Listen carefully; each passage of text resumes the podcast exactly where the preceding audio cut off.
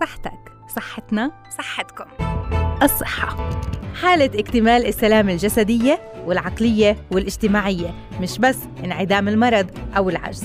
حافظ على صحتك لتعرف قيمتها قبل ما تفقدها وتحافظ على الوسادة الناعمة اللي رح تستند عليها أيام شيخوختك لتضل بصحتك تابعنا ببرنامج الصحة عال إعداد وتقديم سماح منصرة لتضلها صحتكم عال العال.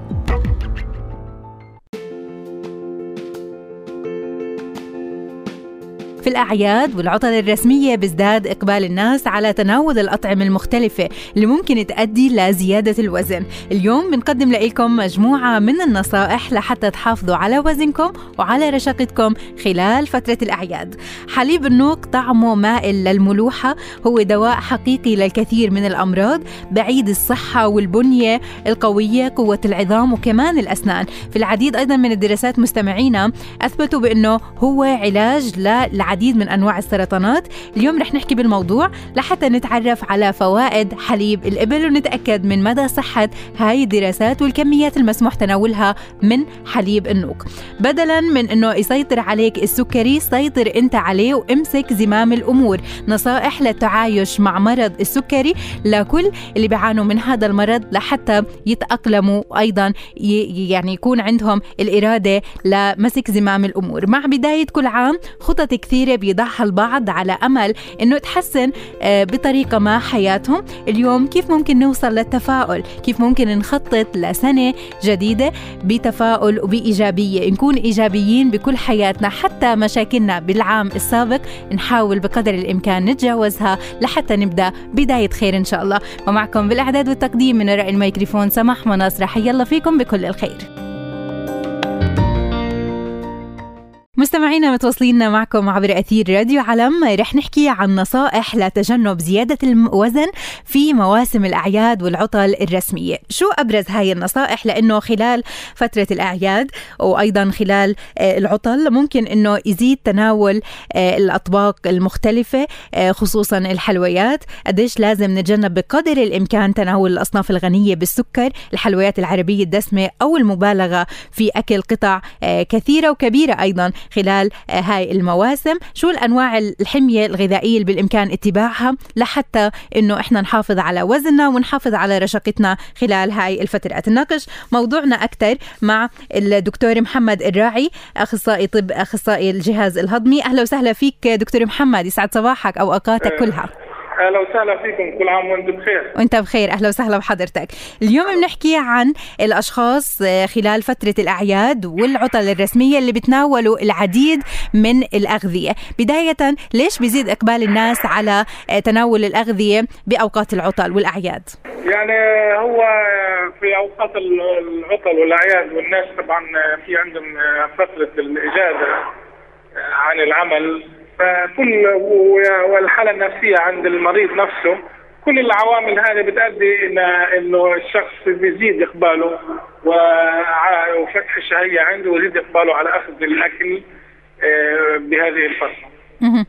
طيب هلا إقبال الناس على تناول الطعام شو ممكن يسبب لهم لما هم آه، بيخرجوا عن آه، ممكن القاعدة اللي رسموها لأنفسهم أو إذا ما كان في قاعدة لكن يعني بيكون في إقبال شديد على آه، تناول الأطعمة الغذائية المختلفة والحلويات. شو لشو ممكن تؤدي يعني هو الناس عندهم اعتقاد إنه فتره الأعياد إنه لابد من أخذ كميات كافية من الأكل وكأنه إنه طول العام آه، لا يوجد آه، أكل مناسب فبيستغلوا هذه الفرصة وبالتالي بيزيدوا من آه، الوجبات الغذائية الدسمة في في هذه الفترة وفترة الأعياد. طبعا بيشمل الكربوهيدرات وبيشمل الدهون والوجبات الدسمة. وطبعا وقبل ذلك بأخذ الوجبات الخفيفة أو المقبلات وأيضا تحتوي على الكربوهيدرات والدهون وبعد ذلك بأخذ المشروبات الغازية والفواكه اللي هي عادة عادة تكون بعد الأكل مباشرة. كل هذه العوامل ممكن تؤدي إلى زيادة الوزن وارتفاع ارتفاع الضغط ضغط الدم عند الناس اللي بيعانوا من ضغط دم وارتفاع آه، مستوى سكر الدم أيضا عند الناس اللي يعانون من مرضى السكر وأمراض القلب. صحيح حتى تراكم الدهون عند كثير من الأشخاص يعني حكيت بخبر وعن دراسة إنه إذا زادت آه، نسبة الدهون حول محيط الخصر قديش بتكون بتكون ضارة آه، وأيضا ممكن تؤدي لأمراض منها السكري مثل ما تفضلت. يعني هو عادة إنه بالنسبة للمحيط الخصر عند إخواتنا الكرام عادة ما يكون 84 سم ومحيط الحوض 94 سم يعني في فرق هناك فرق 10 سم لصالح منطقة الحوض زيادة. آه، زيادة عن النسبة هذه بتكون نسبة طبعا زيادة عن هذه النسبة تكون نسبة غير طبيعية. وشكل طبعا ال ال ال الست طبعا بيختلف فبيعطي زي شكل حبة الكمثر يعني. آه عادة الرجال عادة ما يعانون من السمنة عادة في منطقة البطن وليس منطقة الحوض. هذه طبعا كل هذه مؤشرات وعوامل خطيرة في المستقبل. ممكن يكون عرضة لأمراض مزمنة مثل الضغط وأمراض القلب وأمراض السكر. وأجريت دراسة أيضا الدراسة هذه وجدوها عند الأشخاص اللي بيعانون اللي بينجحوا في نزول وزنهم. بقل مستوى الضغط آه، حوالي 10 ل 20 ملم جيد نجستوب وبقل مستوى سكر الدم عندهم. أيضا يعني هناك علاقة مباشرة بين تنظيم الطعام أو نقص الوزن وأمراض السكر وأمراض الضغط. طيب دكتور هلا يعني مع آه، كثير من الأشخاص اللي بيحكوا بأنه آه، الأصناف الغذائية أمامهم متوفرة آه، ممكن أنه النفس تشتهي جميع هاي الأصناف فما يقدر الشخص يقاوم، كيف بالإمكان أنه الشخص يقدر يسيطر على نفسه ما يتناول أصناف غذائية بشكل مفرط لحتى ما تأثر على صحته، شو اللي بالإمكان عمله؟ يعني هي المهم إنه مو يعني أهم شيء أنا باعتقادي موضوع العادات الغذائية أو ال lifestyle اللي إحنا بنمارسها في حياتنا اليومية.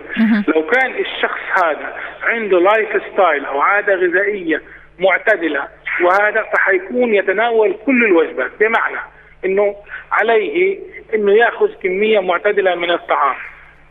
يعني كمية معتدلة من الطعام ببلش طبعا بشرب الماء قبل الوجبة. مهم جدا عملية شرب الماء قبل المجد قبل اخذ الوجبة وعلى الريق. يعني بمعنى من حد ما يصحى من النوم إنه يأخذ شرب الماء لأنه وجد من الماء مفيد جدا وبقلل مستوى الكوليسترول وبقلل الوزن عند ال عند عند جميع الأفراد. ومنظف لكل جميع المواد السامة. بعد ذلك بنأخذ إحنا وجبتنا الغذائية، وجبتنا الغذائية ما تكونش تحتوي على كل المواد بمعنى إنه بيكون موجود على سبيل المثال بيكون موجود خبز وبكون موجود الرز وبكون موجود اللبن أو اللبن الشمانت أو بعض المواد الدهنية أيضا آه بجانب اللحوم وبجانب السلطات وبجانب. فإحنا ممكن نقل من يعني يا إما يكون في وجبتنا الغذائية رز أو خبز. فما بناخذ يعني عادة الناس بياخذوا الرز والخبز وأيضا اللبن الشمانت أو بعض الأصناف تحتوي على الدهون. ياخذوهم مع بعض. صح. إحنا ممكن ناخذ نوع واحد بجانب اللي هو الأكل اللي هو الطبيخ أو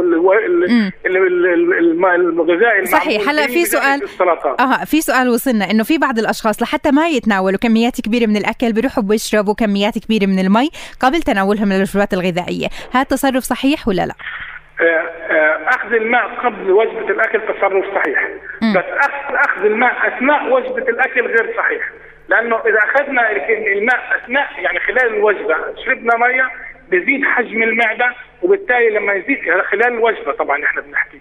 لما يزيد حجم المعده بتطلب أكل أكثر وبناكل أكثر بس لو أخذنا وجبه الماء الماء قبل أو بعد الأكل هذا أوكي. بس أثناء الأكل لا يفضل طيب كمان سؤال من إنه بعض الأشخاص اللي بيقوموا بممارسة التمارين الرياضية بعد انتهاء الوجبة الغذائية مباشرة، هذا قديش ممكن يأثر عليهم ومتى يمارسوا الرياضة؟ بعد تناولهم للوجبة بقد إيه الوقت؟ هو يعني طبعا لا يعني لا, لا يفضل إنه يعني ناخذ الوجبة الغذائية انه الأكل آه إنه يمارس الرياضة بعد الوجبة الغذائية المناسبة، إذا كانت الوجبة معتدلة وليس دسمة ممكن ان نمارس. يعني قليلة. يعني ناخذ 50% من الوزن من المعتاد إن ناخذها ممكن نمارس. بس إحنا عادة معروف إحنا مجتمعنا إنه بحب يقلل يعني بياكل الوجبه الدسمه ففي الحالة هذه لا يفضل إنه ممارسة الرياضة مباشرة لأنه الدم بمجرد ما ناخذ وجبتنا الغذائية الدم بيتركز يعني بيزيد مركزه. بالمعده آه. وبالتالي الشخص هذا بحس بالخمول لفترة معينة وبالتالي في الحاله لا نفضل إنه يأخذ إنه يقوم بالعمليات الرئويه. آه بدي أتشكرك دكتور وإن شاء الله إنه النصائح تكون أفادت كل مستمعينا كل الشكر لحضرتك الدكتور محمد الراعي أخصائي سوق التغذية والجهاز الهضمي يعطيك ألف عافية مستمعينا فاصل رح نرجع إحنا وإنت للصحة عال. على أثير راديو على متواصلين معكم مستمعينا وبرنامج الصحة عال. الإبل مصدر أو حليب الإبل مصدر غني ومهم جدا للعديد من الأمراض. من خلال الدراسات أثبتوا بأنه ممكن يعالج أنواع كثيرة من السرطان. الإبل مصدر غني بالعديد من المنتجات الهامة للإنسان باللحم وأيضا بالحليب. ذكر في القرآن الكريم عن أهميته. وأيضا إحنا بنعرف بأنه ممكن يكون الطعم مائل للملوك. مفتوحة ممكن يفضلوه بعض الناس البعض الآخر ما بتقبل حليب النوك. لكن إحنا اليوم بدنا نحكي بالفوائد اللي ممكن ناخذها من تناولنا لحليب النوك. بدنا نناقش هذا الموضوع أكثر مع آه، الأخصائية من مركز الرشاد إيناس دوفش. أهلا وسهلا فيكي إيناس صباح الخير. صباح النور ويسعد أوقاتك وأوقات جميع المستمعين. هو مش صباح هو مساء أو يسعد أوقاتك كلها. أهلا وسهلا فيكي.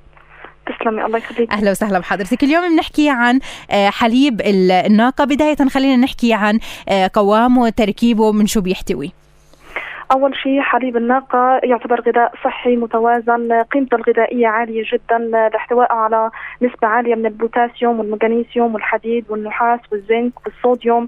آه، طبعا هاي مقارنة بحليب البقر بالإضافة أنه بيحتوي على كمية أقل من الكوليسترول. آه، بالإضافة لفيتامين B 1 و B 2 و B 12 طبعا آه، هذه الفيتامينات مهمة جدا وخصوصا لمرضى فقر الدم. نحكي عن نسبة البروتين بحليب الناقة. فيه نسبة عالية من البروتين. آه، طبعا هذا الشيء بيساعد على إنه يعطي كثافة عظمية آه، خصوصا للأطفال. آه، بيحتوي كمان على فيتامين سي المفيد جدا لالتئام الجروح. بيحتوي على أجسام مناعية مقاومة للأمراض ومضادات التسمم طبعا نسبة البروتين الموجودة بالحليب ساعدت الشخص أو نقول اللي بيتناول هذا الحليب على ترميم خلايا الجسم. طبعا لنوعية البروتين الجيدة بهذا الحليب آه، لأنه آه، البروتين الموجود فيه بيساعد على تنشيط خلايا الجسم. أما بالنسبة لقوام ولون الحليب طبعا بتميز لون آه، أو حليب لون حليب الناقة بأنه أبيض مائل للاحمرار طبعا هاي الاحمرار نسبة قليلة جدا. طبعا مذاقه مائل ممكن نحكي آه، في بعض الأحيان مائل للملوحه وبعض الأحيان مائل لأنه يكون لاذع. طبعا آه. ليش مختلف في هذه نقول بنوعية أو نحكي بالمذاق؟ آه طبعا هذا بيرجع لنوع الأعلاف اللي آه بتناولها إن تتناولها الناقة. آه طبعا بيرجع لتغييرات هذا الشيء لمذاق الحليب. طبعا آه هذا الحليب مثل ما حكينا إنه مفيد كمان آه، نحكي عن مرضى السكري كثير أها لأنه كمان هو مناسب ولا لا؟ إنه لمريض السكري طبعا هو بالضبط يعني هو يعني بنحكي عن غذاء آه، رئيسي لقبائل البدو والصحراء غني بالدهون والبروتين. آه، ممكن إنه كثير من الأشخاص بيعتمدوا عليه لكن البعض الآخر ما بتقبله. يعني في بعض الناس اللي بتواصلوا معي بيحكوا بأنهم تذوقوه لكن ممكن هم ما تقبلوه كمان بحسوا بأنه أجسامهم ما بتتقبل هذا الحليب. ليش؟ ليش بصير الاختلاف عند الناس؟ الاختلاف عند الناس طبعا زي ما حكينا لطعمه اللي هو طعم مش محدد لأنه زي ما حكينا حسب نوع الاعلاف أو المياه حسب نوع المياه اللي آه، يتم وضعها للإبل. آه، طبعا آه، الاختلاف في الطعم ممكن إحنا نحله بإنه نعطي كمية قليلة من الزنجبيل على الحليب ممكن يغير نكهة الحليب بالإضافة للعسل. العسل ممكن يغير نكهة الحليب بشكل آه، كامل خصوصا للأطفال. أنا إذا بدي أعطي الطفل آه، أو أشجعه إنه ياخذ حليب الإبل ممكن إني أضيف معلقة من العسل على هذا الحليب. ممكن يغير النكهة وأشجعه على إنه ياخذ كمية كالسيوم عالية. ما بفقد فوائده إذا إحنا أضفنا العسل له لا بضل محتفظ بالقيمة الغذائية. طبعا هذا اللي إحنا بنستنتجه بالبنية أو الهيكل العظمي للناس اللي عايشين بالبدو ليش بيختلفوا آه، أو في عندهم ميزة. آه، ميزة عندهم لأنهم بياخذوا حليب الإبل اللي بيحتوي على نسبة كالسيوم عالية فبتلاقي عندهم البنية أو الهيكل العظمي آه، يعني ممكن يكون بيختلف عنا من ناحية الكثافة من ناحية كطول. ازدياد طول لاحتواء الحليب على نسبة من الكالسيوم. هلا بالنسبة لمريض السكري زي ما حكينا إنه مفيد جدا طبعا اكتشفوا من خلال الأبحاث اللي أجروها على الحليب إنه في بعض التركيبات موجودة بالحليب مشابهة لتركيب هرمون الأنسولين. أها. يعني مهم لمرض السكري. آه، بيساعد على تخفيض آه، مستوى السكر لهم فهو يعتبر مفيد جدا. أما بالنسبة للنساء اللي بتعاني من تكيس المبايض برضه مفيد جدا لهم لأنه آه، بيحتوي نقول شو التشابه. هلأ النساء اللي بتعاني من تكيس المبايض دائما بتعاني من ارتفاع في هرمون الأنسولين. أما بالنسبة لحليب الإبل هو كافل إنه يعمل على تخفيض هرمون الأنسولين. صحيح. أيضا في دراسات أثبتوا بأنه آه، حليب الإبل آه، مهم جدا في علاج التوحد له وجود آثار إيجابية بالتحديد على الأطفال اللي بيعانوا من هذا المرض. صحيح؟ آه آه هذه المعلومة صحيحة لأنه زي ما حكينا أنه بيحتوي على آه المعادن المهمة لمريض التوحد اللي ممكن تخفف من الأعراض لهذا المريض مثل آه، العناصر مثل البوتاسيوم والزنك والنحاس والحديد.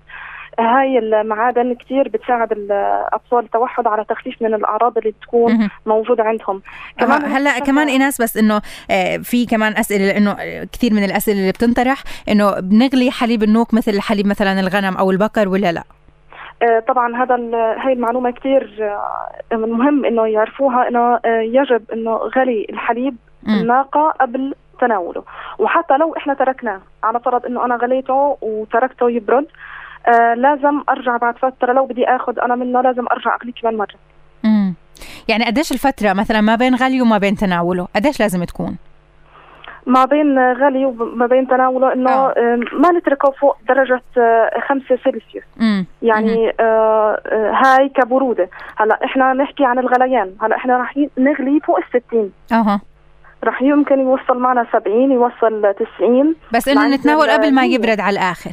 آه أيوه أه. لحتى آه ما نعطي فرصة لحمض اللاكتوز الموجود فيه حمض اللاكتيك الموجود فيه إنه آه يزيد حموضته وبالتالي ممكن ينعكس بطريقه عكسية للقيمة الغذائية. أها ممكن إنه بعض الأشخاص يصير معهم حساسية نتيجة تناولهم لحليب النوق؟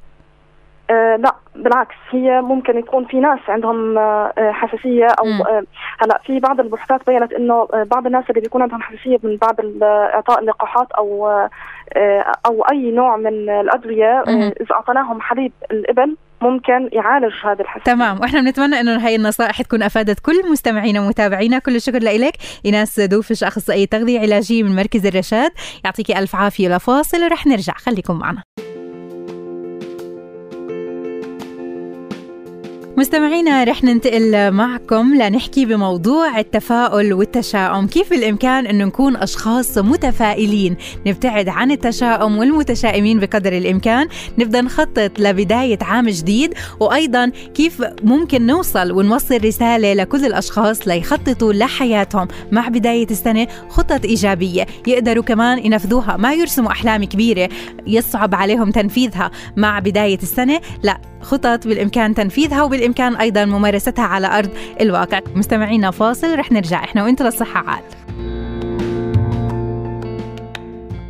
مستمعينا متواصلين معكم عبر أثير راديو علم قبل ما ننتقل للحديث بموضوع التفاؤل والتشاؤم رح نحكي عن نصائح للتعايش مع مرض السكري. كيف بالإمكان أنه بدل ما السكري يسيطر عليك أنت تمسك بزمام الأمور. نصائح للتعايش مع مرض السكري بناخذها اليوم من الطبيب المختص الدكتور أسامة صلاح أخصائي التغذية العلاجية وعضو الجمعية الأمريكية للتغذية. دكتور أسامة أهلا وسهلا فيك. كل عام وأنت بألف خير. شكرا لك كل عام وأنتم بخير والصحة والسلامة. شكرا. أهلا وسهلا بحضرتك. اليوم دكتور نحكي عن مرض السكري. بداية كيف بيتم تشخيص هذا المرض؟ وشو الأعراض اللي ممكن تكون مبدئية للشخص يعرف أنه مصاب بالسكري أو لا؟ يعني الحقيقة من المواضيع من بين أهم المواضيع اللي ممكن نحكي عنها هي موضوع السكري. ومرض السكري من الأمراض المزمنة. آه، الأمراض المزمنة اللي يعني آه، بتعايش معها الانسان بطريقة منيحة ممكن يسيطر عليها ممكن يمنع حدوث مضاعفات لها وفي نفس اللحظة إذا أهملها آه، زي آه، النار في القش بين قوسين يعني ممكن تعمل أضرار جسيمة على الجسم. والأهم في الموضوع إنه أحسن علاج لأي مرض مزمن هي الوقاية من هالمرض. وإذا عرفنا شو أسبابه أو العوامل الخطره أو العوامل اللي بتؤدي لحدوث هذه الأمراض آه، ممكن نتغلب على حدوثها. يعني في أشياء طبعا آه، قد أسباب كثيرة بس أنا بقول العوامل البيئية دائما اللي هي اللي ممكن تكتب نفس العامل الوراثي يعني. أوه. إذا كانت سلوكيات حياتية منيحة ممكن نسيطر على الوضع. هلا الناس الثقافة الصحية والثقافة الغذائية مهمات جدا. يعني صحيح لأنه في بعض الناس اللي بيعتقدوا بأنه مرض في كثير من الناس اللي بيعتقدوا بأنه مرض السكري ممكن يصيب الفئات العمرية المتقدمة. فبضلهم يعني إنه نايمين على آه، خلينا نحكي على آه، راحة بأنه آه، ما ممكن يصيبهم مثلا خلال فترة الشباب أو في يعني في يعني لا لحد عمر الأربعين ما ممكن يصيبهم لكن فيما بعد ممكن إنه تزيد الخطورة. قديش هؤلاء الأشخاص بيكونوا ممكن خدعوا أنفسهم بهاي المعلومة الخاطئة؟ طبعا هاي المشكلة إنه طول عمرنا إحنا بنربط الأمراض المزمنة مرض السكري مرض ضغط الدم المرتفع أمراض القلب والشرايين أمراض السمنة أمراض مثلا الأمراض السرطانية. إنها مرتبطة بالأعمار المتقدمة في السن أو في الختيارية مثلا. ختيارية بلادنا عنده السكري عنده ضغط دم ما بنشوفهاش في آه، فئات عمرية آه، يعني شبابية. وهي مشكلة كبيرة إنه اليوم أصبحت فيها الأمراض هاي في سن 15 و20 و25 و30 في الاعمار المبكره وخطيرة جدا بتكون قاتلة أحيانا خاصة أمراض الجلطات القلبية لما تصيب أشخاص بسن مبكر ما فيش مجال يعني بتكون خطيرة جدا. هلأ المشكلة وين؟ إنه آه، الأنماط الحياتية تاعتنا السلوكيات الغذائية اليوم كلها يعني نسبة كبيرة غلط شوية مش يعني بنعيش آه، في بيئة ملوثة ملوثة سياسيا ملوثة غذائيا ملوثة كيماويا حلو المصطلح إنه نحكي عن بيئتنا ملوثة غذائيا لأنه هذا هذا التلوث إحنا بإمكاننا نقضي عليه مش مثل التلوث السياسي ممكن. آه، نعم إنه ممكن إنه نديرها وقاية خير من قطر علاج القضاء على الأمراض المزمنة هي الوقاية منها. يعني هلا يعني كثير مثلا نقول الثقافه عند بعض الناس إنه بقول لك بالصدفة إحنا ما في حياتنا بالصدفة بالصدفة بمرض بتوجع آه، وجع في بطنه الإنسان بيروح على الطوارئ بيعملوا له فحوصات والله بالصدفة طلع عنده ضعف دم بالصدفة عنده سكر عالي ما في شيء اسمه بالصدفة هي الشغلة بتكون تراكمية. فعدم عمل الفحوصات الأولية المبكرة هاي هذه أحد المشاكل في حدوث المضر الأمراض وأهم الأسباب في الوقاية منها. فبدنا ثقافه صحية ثقافه تغذويه انه الواحد يعمل فحوصات دوريه كل ثلاث شهور كل كل ست شهور. هاي درجة أولى. آه كمان التوعية المجتمعية مهمة جدا.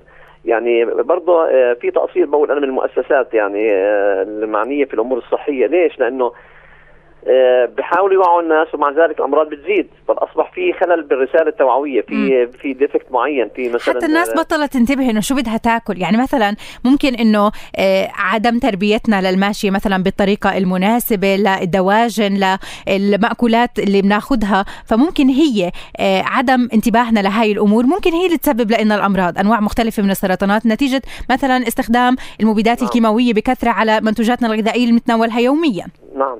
فهذه مسؤولية آه، عدة مؤسسات آه، صحية اقتصادية زراعية. م. يعني هاي مسؤولية الكبار وأنا بقول إنه آه، بما إنه الأمراض بتحدث عمالها وبتزيد نسبة انتشارها أصبح في خلل فني في الموضوع. فوقفوا يا جماعة. أنا بقول إنه البلديات لها دور في العملية. م. المدارس لها دور في عملية حدوث الأمراض. يعني كيف واحد مطلب شخص البلدية مثلا؟ ما التوتر والقلق. ومثلا يعني والشرطة لها دور كمان. يعني لما يكون في آه، ما في نظام سير معين ما في مثلا آه، نظام أرصفة معينه تشجع الناس على النشاط الجسماني. ولما نحكي عن النشاط الجسماني أو انعدامه بين قوسين الخمول برضه هذا السبب رئيسي في حدوث كثير من الأمراض ومنها مرض السكري. صحيح. طيب إذا إحنا الشخص رصيف منيح. أوه. شارع مزفت آه، شارع نظيف فيش عليه حاوية زبالة فيش عليه سياره صافه على الرصيف. الشرطي بنفذ النظام بطريقة منيحة اللي صح. والله إنه كل شيء هذا إذا كان متوفر للشخص إنه أكيد كل شيء بإيد ربنا لكن إنه قديش بيكون أخذ بالأسباب لحتى يوفر لنفسه بيئة صحية مناسبة. لكن إذا الشخص أصيب بالسكر قديش بالإمكان إنه فعلا يتعايش مع هذا المرض؟ وكيف؟ يعني أنا بقول إنه عفوا يعني آه، الناس لما بيكون عندهم آه، أعراض إنه مثلا بيصحوا بالليل أجلكم الله بتبولوا بعد ما يناموا مرة مرتين ثلاثة بيشربوا مي كثير بضلوا عطشانين بيأكلوا كثير أو بصير عندهم نقصان في وزن أحيانا أو بيعانوا من وزن زايد أو من سمنة. فكل هذه أعراض آه، مؤشرة إنها ممكن الإنسان يصير عنده مرض السكري أو أو ممكن يكون مصاب بمرض السكري. هلأ قديش الإنسان ممكن يتعايش معها؟ طبعا اتباع نظام غذائي منيح. آه، اتباع مثلا نشاط جسماني سيستم معين منيح الاستشارة الطبية التغذوية مهمة جدا. هلأ إحنا عندنا إفراط يعني شديد في تناول السكريات الحلويات المياه الغازية.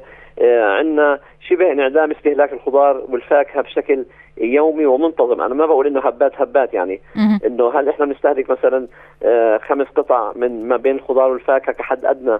يعني حبتين خيار على حبة بندوره على حبتين فاكهة في اليوم بشكل يومي مستمر. هل إحنا بنمشي بشكل يومي؟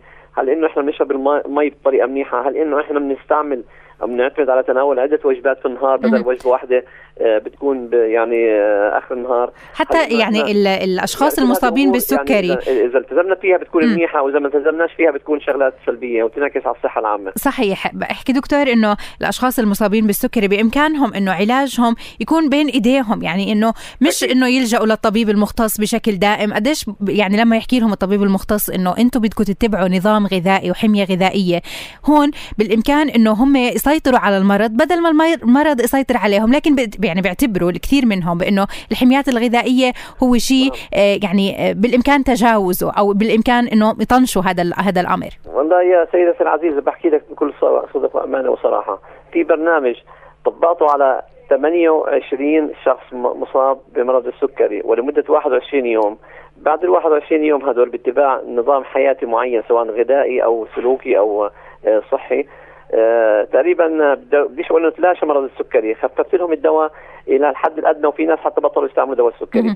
فهي يعني فمواضيع زي هذه حبذا انها آه، يعني مؤسسة معينة تتبناها. فممكن من خلال إذاعتكم الكريمة يتصلوا معكم يتصلوا معي. أنا ما عنديش مانع آه، بطبق البرنامج هذا آه، بطريقة مميزة مميزة كانت في الخليل في الشمال في الجنوب في أي منطقة في في, في, في هالوطن.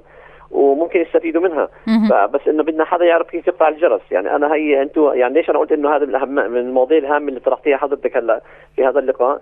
فممكن من هذا اللقاء أنت برضه تكوني لك دور إعلامي مميز في آه، مساهمة في تخفيف عبء مشاكل وحدوث آه، مرض السكري. بتوصيل الرسالة هذه وأنا بشرفني أتعاون معكم وأتواصل معكم إن شاء الله. في تطبيق البرنامج هذا. إن شاء الله. كمان دكتور بس في سؤال طرح علينا إنه آه، شخص مصاب بالسكري هذا بيأثر على نفسيته. فقديش النفسية بالإمكان إنه كمان يقدر يتجاوزها لحتى يحسنها أكثر طبعا. يعني الاكتئاب الإحباط مش مش بس مريض السكري. الناس المحيطين حواليه في البيت. يعني تخيل حضرتك بيت في حدا مصاب بالسكري. من زمان تعودنا سن كبير مثلا سير الجد الجد الأب الأم مثلا. يعني وفي مشاكل طبعا لأنه بيكون بحد من آه، نشاطنا وحيويتنا واستمتاعنا في أكلنا. ما تاكلش هيك تحموا هيك ما تجيبوش هيك حطوا هيك. أكل مكلف بقدرش أجيب مش متوفر. هلأ لما يصير في بين آه، أعمار شبابية أعمار نحكي 15 سنة و20 سنة و25 سنة بتكون عملية إحباطية يعني عملية بين قوسين يعني مهلكة ومتعبة غير النواحي المادية صحيح. النفسية. صحيح. وإحنا بنتمنى من كل الأشخاص يستفيدوا من هاي النصائح. آه، ما يصابوا بالسكري واللي مصابين فيه يقدروا يتعايشوا معه. كل الشكر لحضرتك الدكتور أسامة صلاح. مستمعينا فاصل وراجعين. خليكم معنا. مستمعينا رح ننتقل معكم لنحكي بموضوع التفاؤل والتشاؤم. كيف بالإمكان أنه نكون أشخاص متفائلين؟ نبتعد عن التشاؤم والمتشائمين بقدر الإمكان. نبدأ نخطط لبداية عام جديد وأيضا كيف ممكن نوصل ونوصل رسالة لكل الأشخاص ليخططوا لحياتهم مع بداية السنة خطط إيجابية يقدروا كمان ينفذوها. ما يرسموا أحلام كبيرة يصعب عليهم تنفيذها مع بداية السنة لا خطط بالإمكان تنفيذها وبالإمكان أيضا ممارستها على أرض الواقع. مستمعينا فاصل رح نرجع إحنا وإنتوا للصحة. عال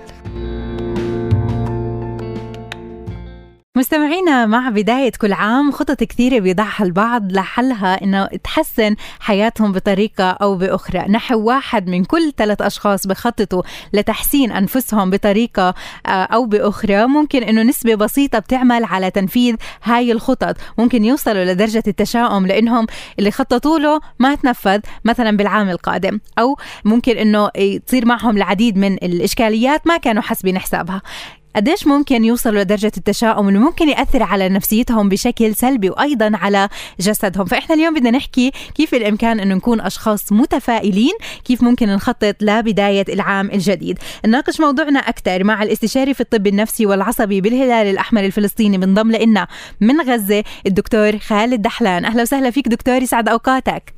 أهلا وسهلا بك أهلا وسهلا بحضرتك كل عام وأنت بألف هلا خير. وأنتم بألف خير يا هلا الله أهلا. وسهلا فيك. اليوم بنحكي دكتور عن آه، التشاؤم تأثيره على آه، الصحة النفسية. بداية من هم الأشخاص المتشائمين؟ بداية نحيي إخواننا في إذاعة علم على اهتمامهم بالصحة النفسية لشعبنا الفلسطيني. هذا واجب. ثانيا هذا ثانيا آه هذا أولا أما ثانيا فنهنئكم بعيد المولد النبوي الشريف وبنقول لكم كل عيد مولد نبوي إن شاء الله وأنتم بألف خير وشعبنا بألف خير أنت بخير وصحة وسلامة يا رب أماني الله يسلمك. ال- ال- الصحة النفسية وتعريفاتها لها تعريفات قديمة وحديثة. كان زمان بيتكلموا عن الصحة النفسية على أساس إنها الصحة النفسية عبارة عن خلو من الأمراض. مم. ثم بعد هيك أصبح تطور هذا المفهوم ليصبح عبارة عن تقبل الإنسان للحياة، قديش عندك القدرة على إنك أنت تتقبل. ثم بعد ذلك تطور تعريف العام للصحة النفسية ليصبح قديش أنت متفائل وقديش بتحب الناس. يعني الحب مع الناس أو تبادل الحب قديش أنت متفائل قديش بتكون في عندك صحة نفسية. مهم. وزي ما هو معروف أكثر الناس تشاؤما الناس اللي بيكونوا دائما النظره بتاعتهم نظرة سوداوية يعني نظرة سلبية للحياة يعني كأنه دائما محبط عنده نوع من القلق عنده نوع من الاكتئاب عنده نوع من من حالة ال- التوتر ال- المستمر يعني دائما في عنده هاجس. آه، الناس اللي مروا بتجارب صادمة في حياتهم حروب صراعات زي منطقتنا سواء بالضفة وبغزة كمناطق حروب مناطق دائما فيها ال- الحث أو الاستثارة العصبية إنه الناس دائما في حالة تحفز وحالة قلق هذول غالبا الناس بيكون عندهم نوع من ال- التشاؤم. هذا بنعكس يعني هون كمان دكتور إحنا بنحكي عن التشاؤم اللي يعني ممكن يكون على النفسية لكن قديش ممكن أيضا يأثر على الجسد وهذا من خلال يعني صحيح. مشاهداتنا فعلا إنه أشخاص نعم. متشائمين نفسيتهم تعبانة هذا بيأثر على جسدهم نعم سيدتي في هناك فصل كبير في المراجع وأمهات الكتب سواء كانت الأمريكية أو. التي ترجمت إلى اللغة العربية تتكلم عن حاجة اسمها سايكوسوماتيك أي ال- ال- الأمراض الجسدية الناتجة عن الاضطرابات النفسية ومن. أهمها اللي هي قرحة المعدة قرحة القولون آه، قرحه الاثنى عشر أو مثلا آلام في المفاصل. نوع من الحساسية أو الحكة أو ال- طيب خلينا معك كمان دكتور. يعني في معنا آه، مشاركات آه، معنا هلا اتصال. آه، ألو مساء الخير. أهلا وسهلا فيكي عارفين بحضرتك إيه، أمينة من الخليل. أهلا وسهلا فيكي أمينة. اليوم بنحكي عن التفاؤل والتشاؤم. معنا الدكتور خالد دحلان بنضم لنا من غزة. أمينة بداية نحكي لنا أنت متفائلة ولا متشائمة؟ مش بزيادة مرة هيك مرة هيك. طيب شو اللي شو اللي بيخليكي بعد مرات تحسي بأنه انت إنسانة متشائمة؟ ممكن. عفوا. شو اللي بيخليكي بعد مرات تشعري بأنه انت ممكن توصلي للتشاؤم؟ هل هي ظروف مثلا المحيطة فيكي ولا أنه آه، هيك مزاج ممكن أنه ينقلب بلحظة؟ لا أنا مزاجية مزاجي بنقلب في لحظات. طيب شو سؤالك للدكتور؟ بدي أسأله إنه إذا تفائلنا بشكل زيادة هذا الإيش ممكن يأثر علينا؟ طيب رح نجاوب على استفسارك. أمينة بدي أتشكرك. يعطيكي ألف عافية؟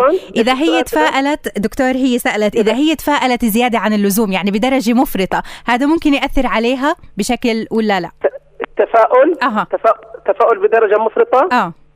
يعني إذا هي تفائلت بدرجة كتير كبيرة هذا ممكن يأثر سيدتي- عليها ولا لا؟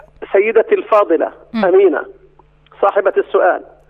التفاؤل اللي بيكون زيادة عن اللزوم زي التشاؤم أو قريب من التشاؤم اللي زيادة عن اللزوم مم. كيف إنه أنت لما بتكون حاطط حاجة بيسموها توقع عالي يعني very high expectations مم. يعني أنت متوقع إنك إن شاء الله هتقدم امتحان الثانوية العامة وتجيب 98% 99% وتدخل كلية الطب وتطلع تتخرج إن شاء الله بامتياز ودكتور والدنيا وجاي أو كلية الهندسة أو كذا. تروح تقدم حضرتك الامتحان آه وتجيب مجموع أقل. خلينا نقول في الثمانينات أو أقل أو في السبعينات. وبتكون طبعا كارثة لو اجى في الستينات أو في الخمسينات. هو شوف التوقع شكل آه واللي حصل آخر. بشكل ثاني بيصاب الإنسان هنا بنوع كبير من الإحباط والتشاؤم والاكتئاب يعني خلينا. نحكي إنه الشخص بده يكون منطقي منطقي ب- أيوة، بأحلامه. أيوة you must be. يجب أن تكون منطقيا. يجب أن تكون منطقي وموضوعي. ما تكونش متفائل كثير وما تكونش متشائم كثير يعني تكون توقعاتك بمستوى مجهوداتك. إني أنا مجهوداتي بمستوى كذا أنا ممكن أحصل كذا. طيب في. كمان استفسار كمان دكتور إنه آه، هل بالإمكان إنه إحنا آه، نوصل لدرجة التفاؤل؟ آه، وأيضا يعني من خلال الخطط يعني مش إنه نضلنا نفكر إنه إحنا بدنا نكون أشخاص متفائلين من خلال فعلا البدء ب- بأعمال ممكن تساعدنا على التفاؤل والاستمرار فيه. بالتأكيد بالتأكيد. يعني مثلا إنه إحنا بدنا نحط خطة. مثلا بدي أنا وأنت بتعرف معظم مجتمعنا الحمد لله الفلسطيني نسبة أكثر من 55% عبارة عن شباب ما دون ال 18 سنة سواء بالضفة وغزة أو الشباب الفلسطيني في في الأراضي الفلسطينية التاريخية. هو عباره عن مجتمع الحمد لله شاب. يعني معظمه أقل من 18 سنة. يعني 55% من المجتمع الفلسطيني مجتمع فتي يعني طلبة. يعني وبالتالي أنا بدي أضع خطة خطة تكون موضوعية ومنطقية لدراستي لعملي لمدخراتي لحياتي لكذا يا والله أنا عارف إنه مثلا دخلي محدود. أصير أحلم إني والله إن شاء الله بعد سنة زمان بدي أروح أبني لي فيلا أو أشتري لي أربع خمس دلومه في في أو. ضواحي يطا أو الخليل أو بدي أعمل لي كذا طب هذا ما بتجيش يعني مش منطقي. يعني بدك تكون موضوعي حتى لا تصاب بنوع من الإحباط لكن في نفس الوقت بده يكون في عندك أمل مهم. الإمام الشافعي رضي الله عنه إيش قال ما أضيق العيش لولا فسحة الأمل يعني يجب أن يكون والرسول صلى الله عليه وسلم مم. وأحاديثنا النبوية وكذا والقرآن الكريم كذا تحدث كثيرا عن موضوع اللي التفاؤل أها بس في والأمل. اتصال اتصال معنا دكتور أمل. بس في نعم. اتصال معنا هلا ناخذ الاتصال. والسؤال آه ألو تفضل. ألو مساء الخير. السلام عليكم. أهلا وسهلا فيك. تعرفنا بحضرتك آه، محمد المالحي من القدس أهلا وسهلا فيك محمد. أه تحكي لنا أه أنت شخص متفائل ولا متشائم؟ لا الحمد لله متفائل. بخير الحمد لله. طيب سؤالك للدكتور. معنا الدكتور خالد دحلان استشاري الطب النفسي والعصبي. شو سؤالك لإله؟ آه، أهلا وسهلا دكتور. شو أخبارك؟ هلا بيك. الله يحييك ويحيي الله أهلنا بالخليل. أهلا وسهلا حياك تفضل محمد. آه، بدي اغلبك هلا هلا كيف يعني ممكن الإنسان يبدأ سنته بتفاؤل ومحبه يعني في السنة الجديده طيب خلينا نستمع لرأي الدكتور. أه دكتور إنه يخطط المطلوب. للسنة الجديدة كيف؟ المطلوب أن نكون نحن مع بداية السنة الجديدة وبغير بداية السنة الجديدة. امم أن يكون لدينا تفاؤل ولدينا أمل. أها. وأن يكون لدينا خطط واضحة تتناسب وإمكانياتنا وواقعنا الملموس. صحيح. وهذا أهم شيء إنه إحنا نخطط للحياة بما نضمن إنه ممكن نحققه بالواقع اللي إحنا بنعيشه. كل الشكر لحضرتك استشاري الطب النفسي والعصبي بالهلال الأحمر الفلسطيني. انضميت لنا من غزة الدكتور خالد دحلان. شكرا لكم مستمعينا لتواصلكم معنا بهالساعه في برنامج الصحة عال. إن شاء الله المعلومات اللي قدمناها أفادت حضراتكم. والشكر موصول لكل زملائي تامر وخلدون وع- وعرين ومحمد. يعطيكم ألف عافية وتقبلوا تحياتي. رفقتكم بالأعداد والتقديم من الميكروفون سماح مناصرة. في أمان الله.